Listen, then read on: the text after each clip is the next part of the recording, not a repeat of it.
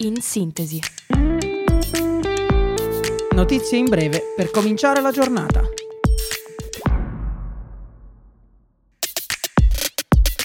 Buongiorno a tutti da Radio Yulm. Io sono Chiara e questo è In sintesi. Diamo un'occhiata alle principali notizie del giorno.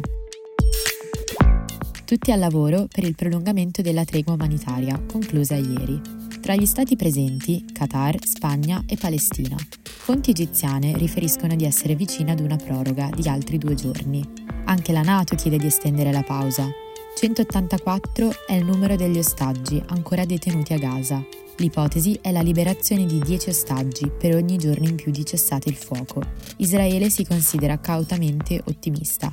Intanto sono entrati nella striscia 200 camion e 7 cisterni di aiuti da Rafa.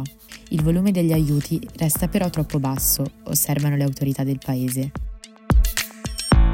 Terza notte di carcere per Filippo Duretta, il giovane accusato dell'omicidio di Giulia Cecchettin. Ho un po' di paura qui, voglio vedere i miei genitori, ha confessato agli operatori del Montorio di Verona. Domenica l'incontro con lo psicologo e il cappellano dell'istituto penitenziario. Chiede dei libri da leggere. Previsto per oggi, invece, alle ore 10, l'interrogatorio di garanzia con il GIP. Il 22enne dovrà scegliere se rimanere in silenzio o confessare. La sua Fiat Punto Nera sarà analizzata dal RIS nei prossimi giorni. Il primo dicembre avrà luogo l'autopsia sul corpo della ragazza. In India 41 operai sono intrappolati sottoterra dal 12 novembre. Il tunnel che stavano costruendo è crollato in seguito a una frana. Ancora inutili i tentativi di salvataggio.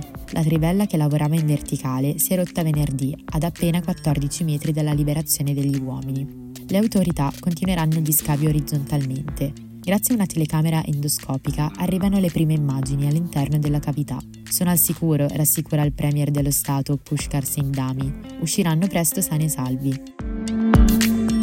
La 22enne Kimberly Bonvissuto, scomparsa da Busto Arsizio lunedì scorso, è in Italia e sta bene. A renderlo noto è il procuratore del comune. All'esito delle indagini finora svolte, il suo allontanamento è da ritenersi volontario e non causato da intimidazioni o minacce. La ragazza sarebbe uscita per incontrare un ragazzo di cui non è nota l'identità, chiedendo alla cugina di coprirla.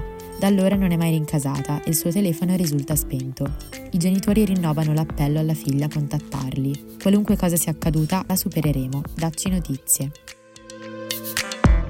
Fedez torna in Rai a Domenica Inn dopo un'assenza durata mesi. Arriva Locai dai vertici dopo la bufera Sanremo 2023, il divieto della sua presenza a Belve. Il cantante stesso conferma l'intervista con Mara Venier, che però andrà in onda preregistrata il 3 dicembre. Tante le accuse dei malfidenti di censura da parte dell'azienda di Viale Manzini. La presentatrice smentisce, gli ho chiesto di tornare e non poteva, l'abbiamo registrata per quello, verrà trasmessa senza tagli. All'Allianz Stadium di Torino la Juventus pareggia nel derby d'Italia contro l'Inter.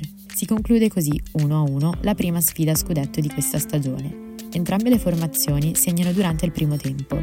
Al gol di Vlaovic segue dopo 6 minuti quello di Lautaro Martinez.